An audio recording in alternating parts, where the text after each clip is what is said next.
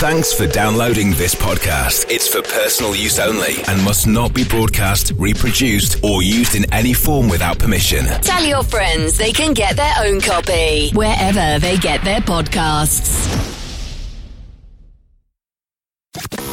The sound of endurance racing Around the world. This is RS1, part of the Radio Show Limited network. G'day, everyone, and welcome to On the Grid, your weekly fix of motorsport with a down under perspective. Each week, we'll talk to the leading lights of Aussie motorsport, unpick the key issues, discuss the trending topics, and have some fun along the way. From supercars to the Bathurst 12 hour and everything in between, and I mean everything, this is On the Grid. Now, here's the show's host with the most, Tony Shebeki. G'day, everyone, and welcome to another episode of On the Grid. Thank you so much for joining us. Another big show coming your way. We're going to speak to a guy who, well, is part of a very special family, the Triple Eight family. Cameron Hill got accepted into that a week or so ago. We'll talk to him about that move and also what will be happening with uh, Cameron Hill Racing and uh, the cars that they currently have in Porsche Carrera Cup and Formula Ford. Dale Rogers will be here shortly to wrap up all the F1 news from us from what was an exciting weekend in Brazil, a very special win to Lewis Hamilton. And we'll wrap up all the supercars news with Richard Craill and Mark Walker a little bit later on as well. But firstly, some big news. And as we go to air, so does the press release go out into the ether that the Bathurst 12 hour is on and as big as ever. And to tell us all about it, Richard Craill joins us here in the newsroom. Hello, Richard. it's nice to be joining you this early in the show, to be honest with you, Shebex. Um, doesn't happen too often. No, it doesn't. I like it. And w- we've got news. We've well, we have, news. and we apologize to everyone who yes. expected our podcast to drop yesterday. But as has well, been the case in the last two months, we knew something was brewing. Yeah and yeah. we didn't know what until you got a phone call yesterday. Yeah, uh, and so we're now as we talk. It's Thursday morning Australian time, um, and the news when this goes live, the news will be out that the Liqui Moly Bathurst 12 Hour is back next year on the 25th, 26th, and 27th of February at Mount Panorama, which is incredible news. It's been speculated about for a while, but we can lock it in 100% that the 12 hour will return after a, year's absence due to the COVID 19 pandemic. But you're right. For those that follow the show and understand our pain, we normally record on a Tuesday night. Now, the rest of the show has already been recorded on a Tuesday night, but we've decided, Shebex, for these unprecedented times in which we live, to hold the show for two days so we can get this news in at the top because it came to us on Wednesday that this was um, that this was coming out. So look, it's in all seriousness, aside from our news breaking efforts being utterly atrocious and us finally getting one back for the good guys, um, it's great news, isn't it? Like this. Well, it this... is good news because it signifies the start of a normal racing year here in Australia. Mm. I mean, the last few years has always started with the Bathurst 12 hour, and everything else has flowed on really nicely from that. So what it does is it starts to bring some normality back into our racing calendar. Yeah, it does, and and it and it commits to one of the best events in Australia. Now, I'm incredibly biased for those that know. I've had an involvement in the Bathurst 12 hour since it came back in 2007 and headed up the comms since 2011 and obviously called every one of them. And it's a very, very special race for me personally, yeah. but I think it's a very special race for Australian motor racing on the global landscape now in terms of its stature, its international reach, the audience that tunes in um, and the effect it has on manufacturers that come and compete. Because remember back to 2020, which feels like a thousand years ago now, but the last major international event pretty much in Australia. I think the Women's World Cup T20 final was after yeah. that. But aside yeah. from that, probably the last major international event held in Australia prior to the pandemic. And the scenes of Bentley winning, Bentley have been racing for 100 years. And they said after the race it was one of the most significant victories in their history mm. winning Bathurst. So that that's what the race means. It means a lot of things to a lot of different people. Um, to walk you through the timeline of how this date has evolved, um, lots of controversy a couple of weeks ago when SRO who basically run GT3 racing around the world and who have a, an involvement in the Bathurst 12 hour via the Intercontinental GT Challenge. Um, they announced a date in March for the event. Um, that date clashed with the Sebring 12 hour and the Sebring IMSA WeatherTech Sports Car Championship event uh, and WEC World Endurance Championship event, I should say, Yeah. in Florida. Um, and and while you might go, oh, well, it clashes with the World Championship and the American Sports Car Championship, why does that matter? It's like, well, most of the brands that run in Intercontinental GT Challenge field cars in those series, and all of their gun go to drivers will be at Sebring. So if you're Porsche and you've got Matt Campbell on the books, you want him in WEC at Sebring, not at the Bathurst 12 hour, but you want him to be able to do both.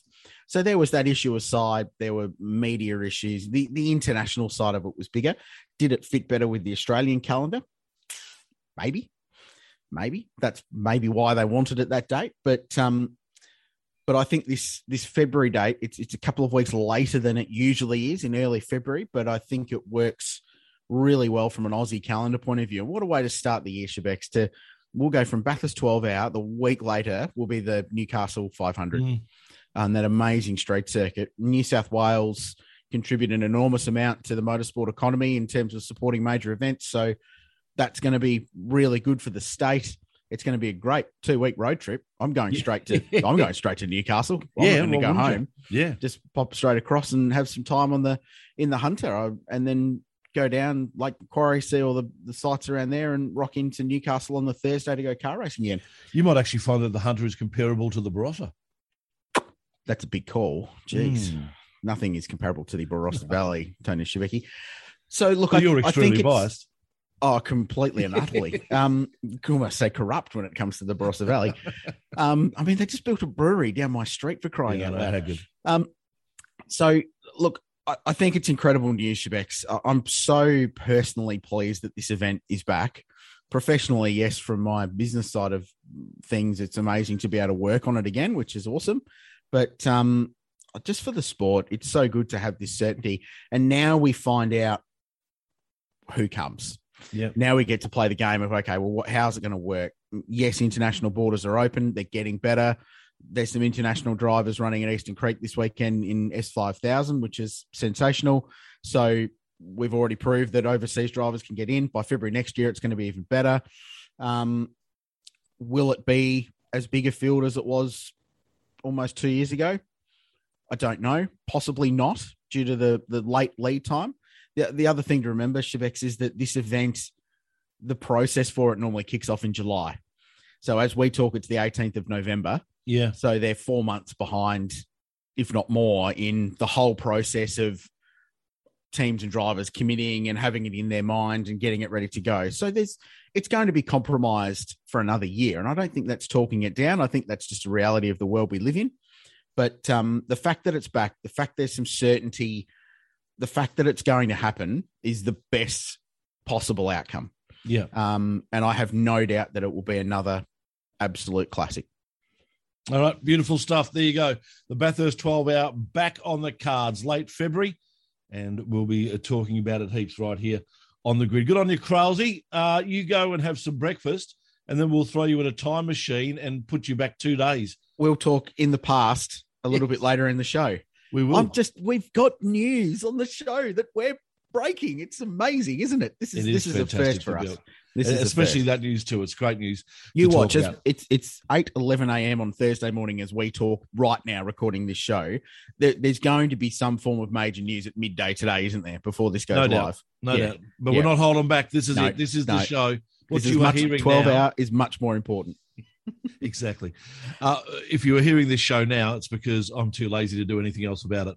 Yep.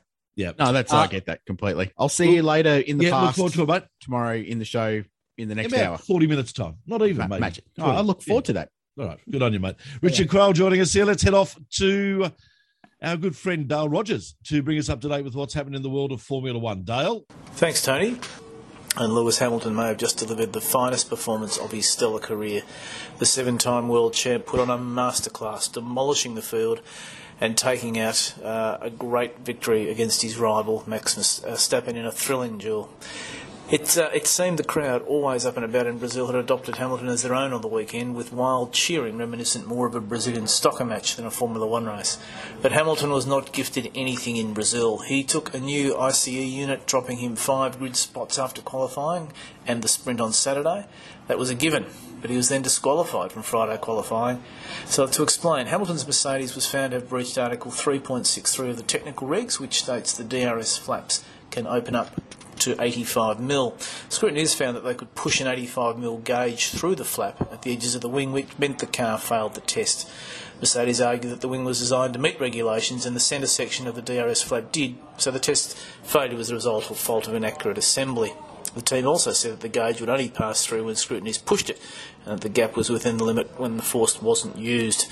But the weird finale to this story was Max Verstappen poking the rear wing after qualifying as if to suggest it was illegal and copping a 50,000 euro fine for touching the Mercedes in Parc Ferme.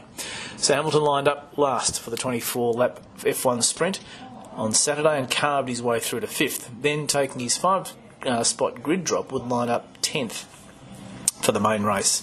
He was up to P5 in the race by lap 2 and was charging. A huge battle ensued when he caught leader Verstappen on lap 48, only to be escorted off the track at turn 4 by the Red Bull. The FIA stewards called play on, and he tried again a few laps later, finally grabbing the lead on lap 59, streaking away to win by over 10 seconds.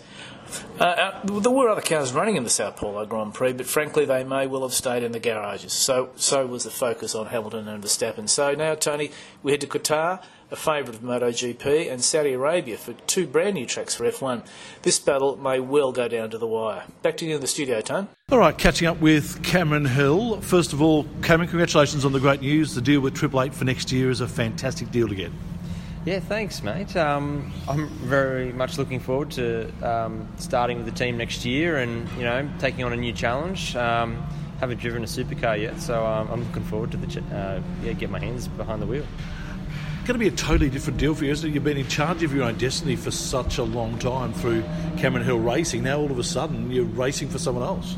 Yeah, it's a big shift. Um, like you said, I've been sort of we've been running our own team for my whole career through Formula Ford, Toyota 86, and even Porsche Carrera Cup. So um, I'm actually looking forward to the shift. Um, probably just it might give me a bit more bandwidth to actually just focus purely on driving uh, rather than stressing about um, all the other things that go along with the race weekend. So um, I think it'll only be a benefit.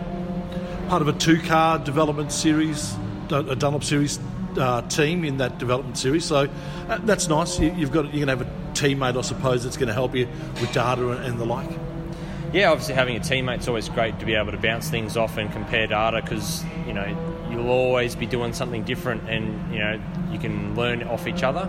But the other great thing about um, the whole Triple Eight environment is obviously having access to their main game guys and the engineers. Obviously Shane uh, Brock next year, and they'll have historical data from Jamie in those cars. So, you know, that will be really, really useful, and hopefully, I'll be able to just feed off that to get myself on the pace.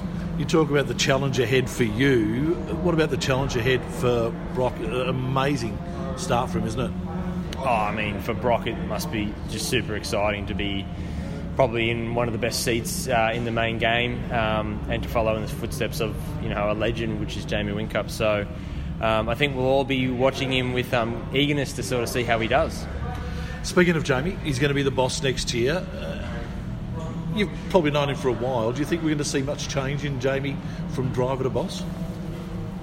Uh, maybe. Uh, I think um, you know he's when it comes to motorsport and racing, he's got a very high racing IQ, and so um, when I was talking to him on the weekend at Eastern Creek, we were just discussing the tyre strategy, and you could see he had a light bulb moment. And um, you know, I think he's um, always in that um, mindset of how can you know we get the best results, and so to have a guy like him in our corner, um, I think it's only going to be a valuable uh, uh, asset. the great thing for you is also pretty much guarantees you an enduro drive with Triple Eight, which isn't a bad thing. Oh, we haven't got that far. Okay. Um, uh, we don't know what the uh, enduro lineup will be. Um, obviously, if I can do a good job on track, um, hopefully it does lead to opportunity um, to race at Bathurst.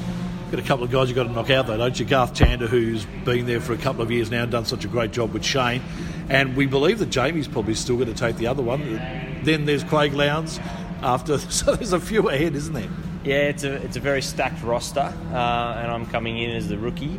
But um, look, we'll just see how the year plays out. Um, you know, there's rumours about you know them running a third car again next year, so uh, there might be opportunity there. Um, but I'm just sort of focusing on the rest of this year. I've still got two more Carrera Cup rounds, and then I'll you know switch my attention to, to next year and running uh, Super Two. And I'll switch my attention to those Carrera Cup rounds because they're pretty exciting for you. There's so many points available, and the championship pretty much up for grabs this year. Uh, we go to Bathurst on at the start of December, and then pretty much straight away to uh, the Bend after it.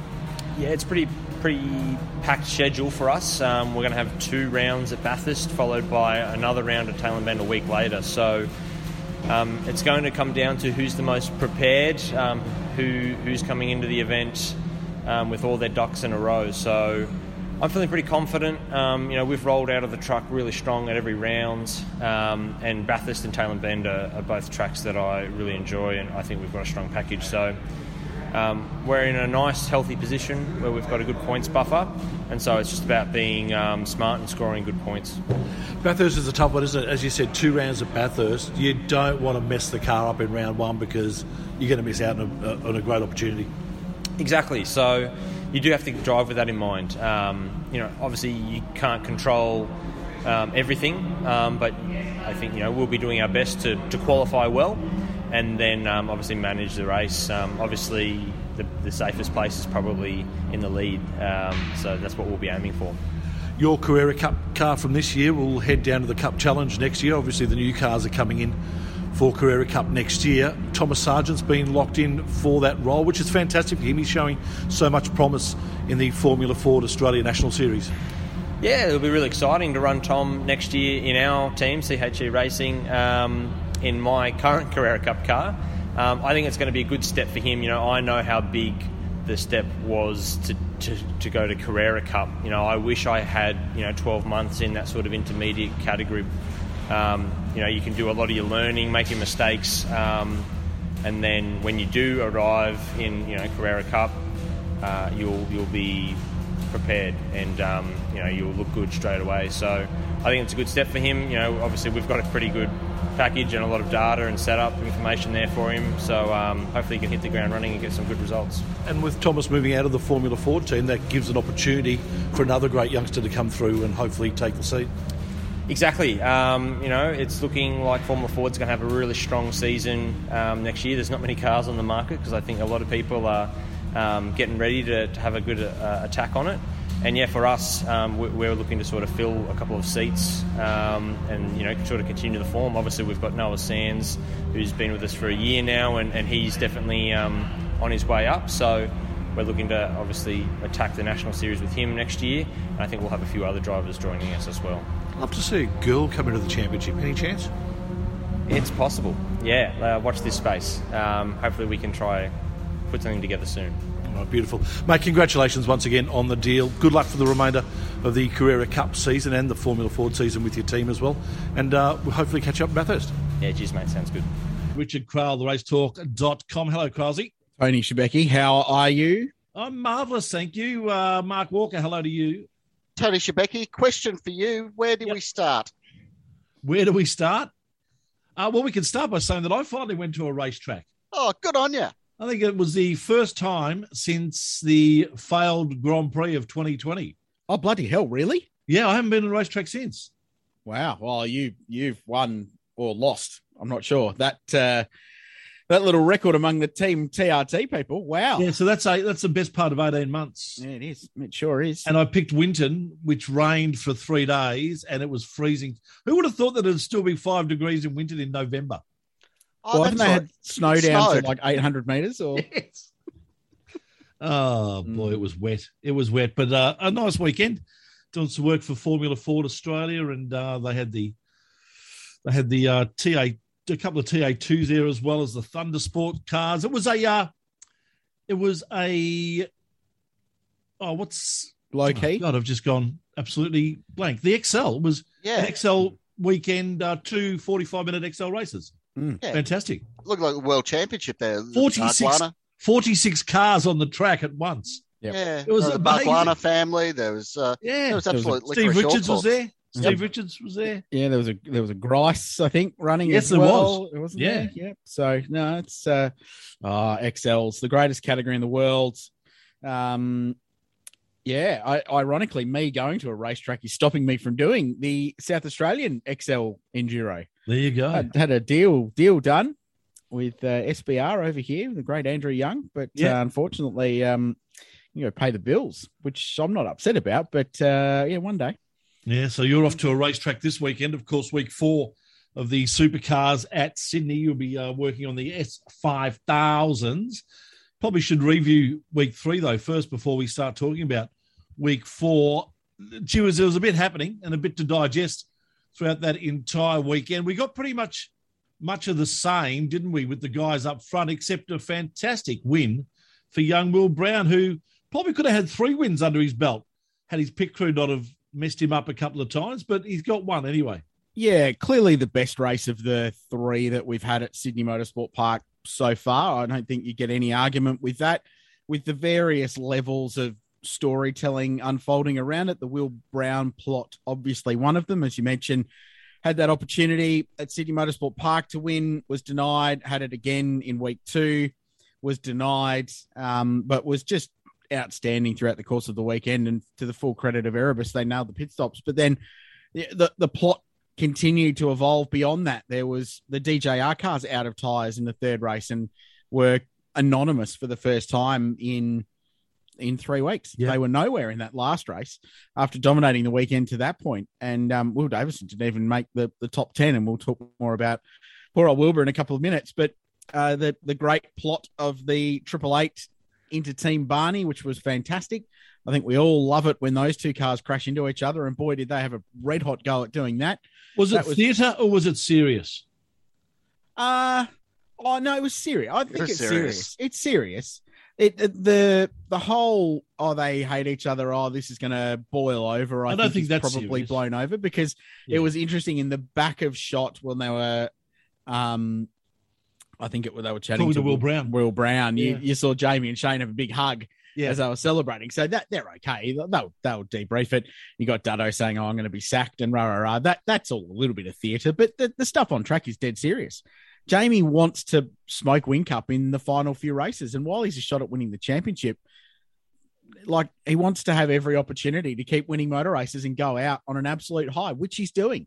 This is the best retirement season anyone in supercars has ever had, I reckon, because he's second in the championship, only to his teammate who is the most informed driver in the sport at the moment, and he's doing an outstanding job. He's won two races. He's been on the podium ten times. It's a huge season from Jamie. So I love it. I think it's great. And the storylines go on. But it was a terrific motor race, just the way it built and all that drama at the end. It was it was what we've been looking for for the last three weeks, I think. I think uh, unpack the Triple Eight stuff in a sec. First of all, Will Brown. There's a storyline there. Like, first of all, Richard, the last birthday party I had was uh, impromptu through by a publican from Toowoomba. So you can imagine what the party in Toowoomba would have been like No. over, you know, like they celebrate uh, an inconsequential 38th birthday or whatever it was in Toowoomba. That would have gone absolutely nuts when their biggest citizen went out there and smoked it. It's great for the sport, isn't it? Because Yeah. that's it's always the the worry about the sport is who's going to be next. When Lowndes was still out there racing full time, when he retired, who was going to take over? It had to be Scott McLaughlin. He had personality. David Reynolds, he stepped up too. You know, he went and won Bathurst. He finally got some some runs on the board after showing all that promise for all those years. Now Reynolds is on the bench, and you got this other emerging big personality. He's great value. He's very likable. How can you not like Will Brown? Well, Mm. Garth Tander even called him Craig Lowndes 2.0 after the race. Eh, The smiling assassin 2.0. He just, he just, he's always smiling, having a great time. You know, obviously, a few of those uh, pit stop blunders uh, sort of uh, put him on the back foot a couple of times there, but he's been scoring podiums. He's been in great form these last few weeks, and for him to actually be out there jamming results in the board is, um, re- I think it's a great thing for the sport. How about Erebus? I mean, at the start of the year, they were nowhere. We Massive all had them pitched nowhere, Yeah. Mm. and here they are. They're they're up there. They're top three. Yeah, you reckon the uh, the big break gave them an opportunity to sit back and actually have a look at where they were at, and to, to coin the phrase, had a good hard look at themselves. And they've really turned it around from there, I think. Yeah, but even even before that though, Shebex, they were decent. They were probably more Yeah. decent than they thought. Like you go through Will Brown's results, and and both he and Brody had. Well, you, you know my thoughts on that. Well, you called it an absolute disaster, which wasn't even close to the mark, I don't think. But um, like Will Brown, 16 14 at Mount Panorama, but Brody went 11 12, which I reckon was way ahead of where we thought they'd be Yep. anyway, just to be on the back end of the, the top 10. Uh, you know, the second place at Sandown was rain assisted for sure, but it was a terrific drive and well earned. But he backed that up with 10th at Symmons Plains. And then Brody had a ninth, a fifth, and an 11th at the Bend, which was probably the most complete weekend that he'd put together. But of course, Will Brown at Symmons Plains had gone ninth and fifth in the first two races there. So the the, the signs were there. Um, and you know, Hidden Valley, they were strong. Townsville, they were hot and cold. Like Will Brown went from 18th to fifth in the two 250k races. So uh, a little bit bipolar in terms of the results there, but you get that in 250k races every now and then. But yeah, look, since they've landed in Sydney, I mean, Will's gone fifth, 11th, second, 11th, six, six, three, eight, one in the last Mm. three race, Yeah. uh, last six races. Uh, and Brody's been slightly more inconsistent, and his week two in Sydney was quite strange because it, it went 23 20 DNF. So that was the blip on the radar, I think. But um, rebounded last weekend with fourth, ninth, and 11th, which at the start of the season, if you'd said, oh, Brody will finish three races at around all three of them in or just outside the top 10, you'd go, well, that's awesome for a rookie season with a team that's had to completely retool over the offseason. Um, but they have been legitimate contenders for three weeks straight now. Every single weekend they've been fast. The the trick for mine will be can they back that up on the mountain? But you go back over the last couple of years, one in 2017, should have won in 2018. Like their track record recently is pretty decent there in terms of car speed. So, you know, all of a sudden, the old Will Brown Jack Perkins combination, that Yeah. speed of Will Brown and Jack's, you know, he's had more than 10 Bathurst starts now. He's got heaps of experience up there. That's a decent combo. Like, Did that's you- a really did- decent combo? Did you legitimately put cash money on that six months ago?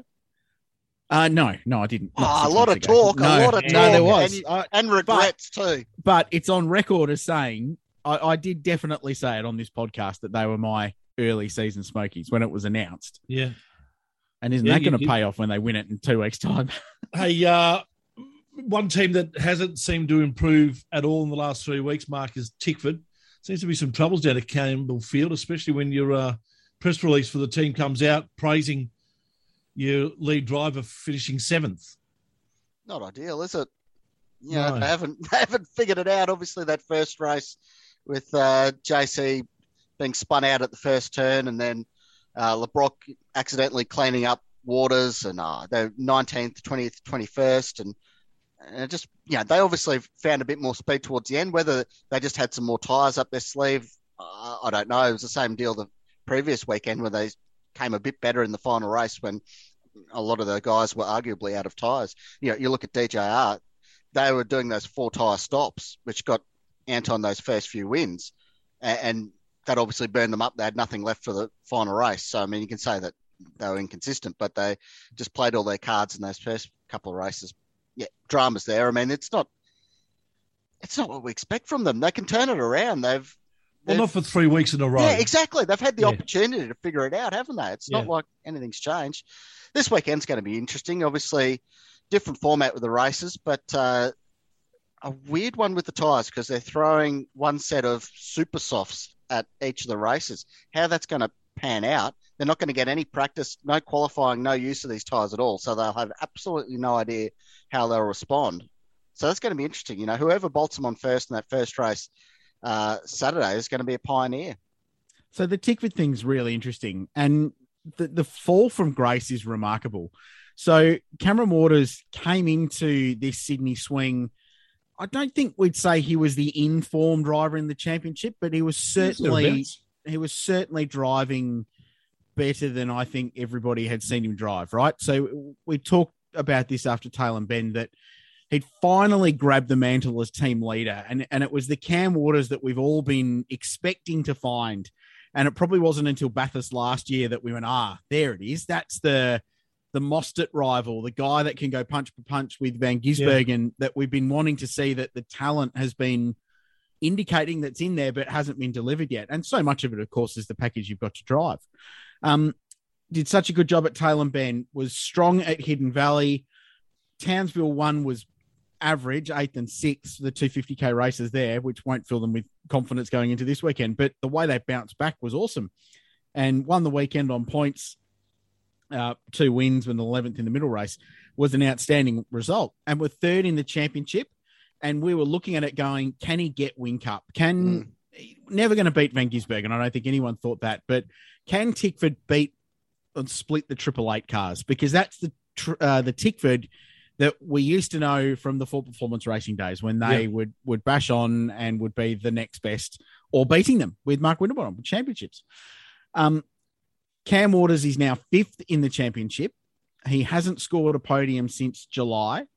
Um, but more than that, he is now only nine points in front of Anton De Pasquale, who is the form driver in the championship and has won five of the last seven races, uh, eight races. So he's going to be sixth coming into Bathurst in the points, which is from third, potentially second. That is an enormous Yeah. tumble down the leaderboard. So in 20 races at Sydney Motorsport Park, Cam Waters has never led a lap and never finished better than sixth. Mm. But you think back to last year at the bend coming into Bathurst, he was a winner there Yep. and he had all that momentum behind him, rolled up to Bathurst and Tickford were on fire. They had great pace. He wound up finishing second in the race. What's going to happen this year? I mean, will Tickford be able to replicate their Bathurst form at Bathurst or are they carrying forward this momentum that they've had going nowhere from Sydney Motorsport Park? It's not like Sydney Motorsport Park is the opposite end of the scale to Bathurst. You know, Hmm. those those fastish corners, sweeping, flowing sort of stuff. You think it's in the same But- sort of ballpark, don't But you? But then why was he so good at the bend? They were- Exactly. They were, great at the bend, Mm. really fast. So, and James Surely they Courtney, Courtney had a good weekend at the bend as well. Like he went 12 4 4 8th at that event. So, which in terms of fast corners is more similar to Bathurst. Like it turns 7 8 9 is without quite the amount of compression, is like McPhillamy Mm. Park spec Yeah. speed. So the Tickford cars were really handy there. But uh, like they've always been fast at Bathurst, and like last year almost won the thing. Two years ago, what was was it? Two years ago they ended up fenced in the um at the chase. You got the photo. Didn't you win a Yeah. media Oh, yeah. award for that, Mark? Yeah, Me- precious memories, yeah. correct. So, but but they they were two cars in absolute contention to win the 2019 Great Race. So they've been fast there every year. Um, let's be honest, they're not going to get pole because Anton De Pasquale is going to get pole at Bathurst. I think we all know that now. But um, yeah, like they should be fast, but gee, and like he's got a good co-driver too, who should be really stout. But what Tickford do we get? That's the frustrating thing. If, if you're a Tickford fan, we, I'd love to know what you're thinking. If, if you're a member of the Tickford squad Give us a call, 135. on the uh, the on the grid open line, Not to talk but, but ser- in all seriousness though, hit us up because Shebex, you've worked in football. Yeah. Like th- this is a team that's been in the top four for the first 12 rounds of the regular season and then just dropped seven games in a row, right? And now they're struggling to stay in the eight and make the finals. And and if that was a footy team, can you imagine the talkback lines on SEN or Double A in Adelaide or even No, you're right. That, that they would their members would be blowing up, going, "What is going on with this team? We started so well. What is going on?" And generally, generally, you would only see a form reversal like that for two reasons. Mm. One, injuries have Mhm. cruelled the team, and your A graders and your top B graders are out, and all of a sudden you can't compete anymore. That's one reason. The other reason is is that something's going on. There's there's got to be some sort of I don't know disharmony is the word, but there, there's got to be some reason as to why this team has lost that form. Well, yeah, and, and hasn't been able to find it in three weeks at the same track. You're never going to Yeah. have a better opportunity to tune your car. we uh, we all know and like the company of Mitch Robinson, who's the team PR at Tickford, and your heart breaks for someone in that role because that's a very very difficult job. Um, one of the funniest moments of the weekend was the Tickford tweet, which was just, "Oh no." I think it made the power rankings. It, Yeah. it- like seriously, that just summed up their entire weekend. Yeah. Oh no, which was when Le Brocq fenced um, Waters in the first race on the weekend. So uh, that just sums up their last three rounds, doesn't it? Yeah, it does. On the subject of I know that Triple Eight battle, what's your take? I, I don't know. See, Jamie Whincup, he's the greatest of all time. He's won Bathurst four times, won seven championships, and he, he wants to keep winning, and he's obviously still sharp. But it was his captain call there, and he's been he's made infamy out of his captain's calls at Bathurst 2014, Bathurst 2015 on the weekend, not listening to the bunker. The bunker said, "Hey, Shane's coming through with a rate of knots here. Tack onto the back of him, and we'll finish one two." And Jamie's gone, "Oh no, I think I can win this," and he didn't let him through. It was a captain's call, and it didn't pay off. They lost a win because Jamie made his own decision up. What's your take? I mean, but saying that, how many captain's calls has he made over the years that have won him races? Well, Do he's we won 100, Yeah. 124 Exactly. races. Yeah. So yeah, I, yeah, on a on a percentage rate, he's he's batting like 98 percent, isn't he? Really? Um, I don't have a problem with it. Uh, and uh, genuine racing is fantastic, and we'd love to see it, especially between teammates, as long as they don't take each other out. There was an opportunity there where Shane went just a little bit into God, the that grass. was and- good, wasn't it? He got he got driven off track three times in one Right. lap. Magic. Uh, no, it was interesting. It, it was interesting, and I think if they had their time again, I reckon Jamie probably does exactly the same thing. I don't think he Yeah. changes anything. Agreed with you. 100 percent agree with you. They, they would have gone into that debrief, and Dutto would have said, "Rightio, this is what just happened," and Jamie goes, "Yeah, so what? If Yeah, he's going to win, he's going to pass blokes, and if I'm one of those blokes, he's going to pass, and so be it." And the other thing, Jamie would have dragged up the championship points table and gone, look, he's 350 odd points in front. Exactly. If he finishes second or third or wins the race, it's not going to change the game. He's still going to win the championship next but I've weekend. got two. I've got two race weekends left. Yeah. Let me have some fun. Yeah, I, I, that's why I, I, said at the start, was it more theatre than than serious? And I, no, I, think it was serious. Yeah. I, I 100% think it was serious. But I, I think it's such a different, it's a really different scenario to Bathurst and the whole fuel drama because that, that was a solo call that cost them a race win. Yes, absolutely it did. Um, but in the bigger picture, it, you know, it didn't really change much. Well, I, I don't know. I'm trying to, I'm not quite sure how to explain it, but it was it was a single call that he made that impacted that car. The the whole thing on the weekend, I think, was a, it was a team thing, but the the penalty for what happened for that battle was relatively small. I suppose what I'm trying to say. It didn't they didn't lose the Bathurst 1000 because Jamie tried to put Shane But- on the wrong side of the road. So that's come- the thing. And and and Jamie's a smart enough racer, Mark, that he would know in the back of his mind that Shane had 300 points up his sleeve. If Shane was 20 points in front in the championship different scenario. and it wasn't Jamie in second place, 100% he would have let him sail through. 100%. Because Jamie's team cap would have gone on and gone, oh well, we got to win this Yep, thing. Like every point will count. But in in the biggest storyline of the season, Shane's going to win the championship this weekend. Jamie's still going to be second. The fans got a great show. There were more Red Bull footage at the end of that race and not as much of Will Brown. It was and it was a great it was a great for the sport moment, I think. I agree with you 100% on all of that. But on But- that lap that that Jamie drove him off the track three times. The first one over the top of the tunnel there, when Van Gisbergen's out in the dirt sideways, comes spearing back on. That could have written off both cars. It was so close to writing off both cars, and the story, everything he just said would be completely irrelevant. Like, Mm. what what would the look be there if both cars were wadded up and had to be sent back? Yeah, Why, did, wouldn't. why didn't Shane lift? Well, and I agree with you there. Shane Shane gave as much as Jamie was giving. Mm. At no point did Shane hold back and say, "All right, all right, no problems. I, I know he where you're coming from here." He could have He bailed, gave it just as much. but that's that's not in his nature. And- So- and- correct. But and it comes back. It's great that there's still egos out there, isn't it? Mm. Because that's what it was all about. It's like, Yeah. hey, I'm... and then Barry Ryan afterwards, uh, instead of talking about his guys, is like, how good were those Red Bull Yeah. guys carving each Oh, other up, which was brilliant. It, it gave him the win. Hundred percent gave him the win. It was fantastic. No, I thought it was great. You, you know what though, I- and I love, and we spoke about this last week. I love the fact that the championship will be wrapped up this week because what we saw from those two means that anything is up for grabs at Bathurst. Everything's on the line. There won't be a championship. It'll just be pure racing. Well, all right. So let let's just theorize a little bit here, and I don't know how we would cope with the kind of stress that this might cause. But imagine it's the la- that is the last lap of the Bathurst 1000.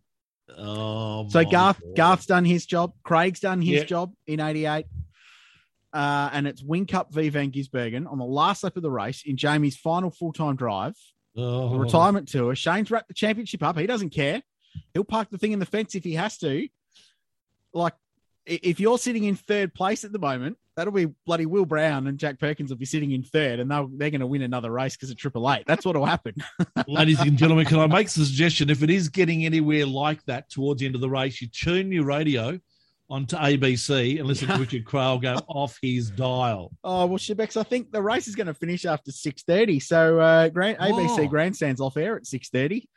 So uh, as good as Karen Tighe, the wonderful Karen Tighe, has been in giving us lots of airtime in uh, over the last couple of weeks, I think we'll miss the finish of the race by about Well, ten laps. Then But- stay tuned. Stay tuned to Fox Sports or Channel Seven because Skaifey will be going off his absolute dial. Yeah, oh, imagine the, the Crompton rev limiter. That'll you know it's serious.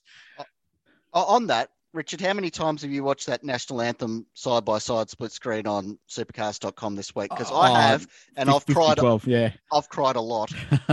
yeah, yeah. I- I've been doing lots of uh, lots of vegetables this week. My healthy diet, lots of onions in my house. Yeah, that was a lovely moment, wasn't it? And and full credit to Supercars. The whole family round thing, uh, probably in the lead up. I don't know. The the whole photo thing was a bit strange. Of the the dress up, I, I didn't get the family link to that. It wasn't 1970s Ron Burgundy round. It was family round but they absolutely nailed it on the weekend with Sienna Crompton doing the the anthem, um, with Jess uh, Yates and Luke Egan's daughter waving the green flag at the start of the formation lap, gave Barney from iRacing a run for his money there. I tell you what, she was outstanding. Um, I thought that was really nicely done, and then Supercars rolling that split screen video on the Monday afterwards. Oh wow, that was great. And how's the the old pro just gets himself together and plows on with the Hino Hub afterwards? Just Yeah, that was that was a difficult one. And actually, how about Jack Tunnicliffe? Yes. Oh, what a superstar. bit of bit of payback there from uh, years of uh, David, his father, who was on on the grid a couple of weeks ago, the senior producer at Supercars TV. Bit of payback there, I think, to Uncle Neil and Mark. Just uh, hey, Mark, why, why do you keep calling it the fastest corner in the sport? What's a sheep station? What's a sheep station, Neil? I love it. It was very, very well done. Yeah, good stuff. So, what are we expecting from the two 250k races this week? Pretty much the same, Oh, result wise. Or Well, the, the 250k races tend to throw different stuff up, don't they? And and there's more options for different strategies and a bit of variation. Looks like it's going to rain Yep. again. Again. So I think 80% one day, 90% the next. That's going to be particularly interesting. Um, I night think that- racing. yeah, night racing Saturday night, which will be great. Um, you'd think a 250k race in the rain at night will be slightly less intense than what we saw a week ago. W- will it though? Well, I don't know. No, I don't know.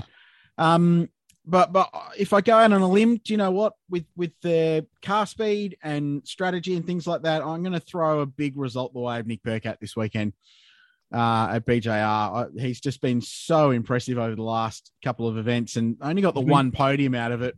He's been fourth on four occasions, so nearly nearly has come away with a lot of podium finishes from this swing. So um, He's I been stalking. There's no doubt about that. I think a big result on the card there.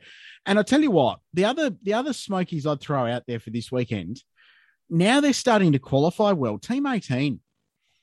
Team 18 are quietly impressive and have been for the last week. So you look at Scott Pye's last two events. He's gone 9th, 5th, 18th, not great, 6, 12, 6. So that's a pretty decent run of really solid top 10 results. Yeah. But I, I think they're always better in the races than they are in qualifying. So if they can qualify well, they're, they're going to be absolute threats for a podium. He and Mark Winterbottom over a 250k distance. So Sunday, 95% chance of 15 to 35 mil. Obviously, we're Hmm. recording this Tuesday night. Normally, Wednesday morning, the, the news comes through that something Hmm. radically different is going to happen. So completely ignore that. We don't Uh, want rain though, do we? Because we want that so super soft to become a factor. No, well, it'll be a factor on yeah. Saturday. It'll turn out to be a non-factor. I'd prefer to see rain. I think that opens it up a whole lot more. My question: Will Davison can he finally get a win? Hmm. Yeah. My I- God. Well, I want to How say yes. frustrating. I really want to do? say yes. I just What's he got to do? there's there's four cars I put ahead of him at least. Yeah, yeah. I I don't know what's going right there. What what's going on at car seventeen? Like it, it's is it a one car team running two cars? It's hard to say because Will's had a really good run of podium finishes this year, and it's hard to say when you're leading a race, um, and you're in contention to win. But why was Anton so much better with four tires four laps older? Mm. That that's the million dollar question for mine in race 27, the second race on the weekend. That was absolutely baffling, and and Will was just gutted after that. So there's clearly more to the story that we haven't seen yet. Um, he needs a win massively. Yeah. Uh, it, it'd be such a good story if he can finally win. It, 'cause remember, the last time he won was Bathurst 2016. Gee I think like 1800 days ago plus. It's been a long time between drinks. He's still remarkably competitive, but it must be starting to grate that he hasn't quite got there, especially given he's three spots ahead of Anton in the championship. Um, but Anton's won five races in the last seven or eight. And, and Yeah. Anton's had Blotto on five races as well. So, I mean, imagine Mhm. if he didn't have those DNFs and the Yeah. disqualification, where he'd be. Yep. Yep. And we get to I hope see he wins, Shebex. We get to see a full round of supports as well this weekend. Yeah, the big story S5000. So the Tasman series kicks off. And as it was in the late 1960s, there's an international affair, Shibeki, this weekend, which is cool. So um, Yoshi Katayama, who's won the national class up in Japanese F3, will be coming down, which is great. Yep. And Roberto Mer- Merhi is the one that I'm particularly interested to see race and had the fortune to chat and interview Roberto at the Bend Motorsport Park at the start of 2020, which was only 37 years ago, um, when he finished second in the Asian Le Mans Series event there, which was a really good performance. Um, lovely guy, Spaniard, but spent a year in Formula One with Manor Marussia Racing in 2015. So he's won the F3 Euro Series, the FIA Formula 3 Cup. He's raced and won races in FIA Formula 2. He's currently racing LMP2 cars uh, in Europe. So he's a gun. He's a Can proper drive. professional, real great racing car driver. Yeah. I ran out of descriptive words there. Um, and he's driving with Team BRM, who are the best open wheel team in the business in Australia in, in Wings and Slicks racing. So that's really exciting. It, it's kind of a cruel irony, though, boys, because the New South Wales uh, border restrictions are such that Roberto can come in from Spain as long as he's fully vaccinated. Yoshi can come in from Japan as long as he's fully vaccinated. Um, Volanti Rosso Racing, who are led are based in Sydney but are led out of Queensland by Josh Hunt, aren't running because Josh can't go back to Queensland afterwards, Okay.